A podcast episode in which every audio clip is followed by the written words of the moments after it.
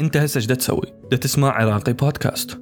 وتسمع فلان وهو دا يشاركك قصص من حياته ومعلومات توصل لها ويشاركك بقدر لا بأس بيه من هاي المعلومات اللي حتضيف لخبراتك من شخص انت لا عمرك شفته ولا تعرفه ولا تدري وين ساكن ولا حتى اسمه.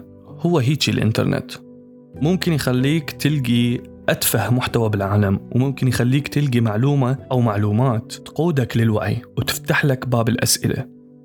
أكو ناس من post واحد أو فيديو واحد لشخص يحكي بشكل منطقي يغير لهم حياتهم ويقلب لهم كل الموازين ويخليهم يبحثون أكثر ويدورون على إجابات ويفوتون برحلة من خلالها ياخذون قرارات ممكن تنقلهم لعالم ثاني. أنا طبعا ما ده أقول إنه عراقي بودكاست ممكن يخليش تطلقين أو يخليك تعوف شغلك أو اختصاصك أو أي شيء أنت ما كنت متوقع راح تعوفه.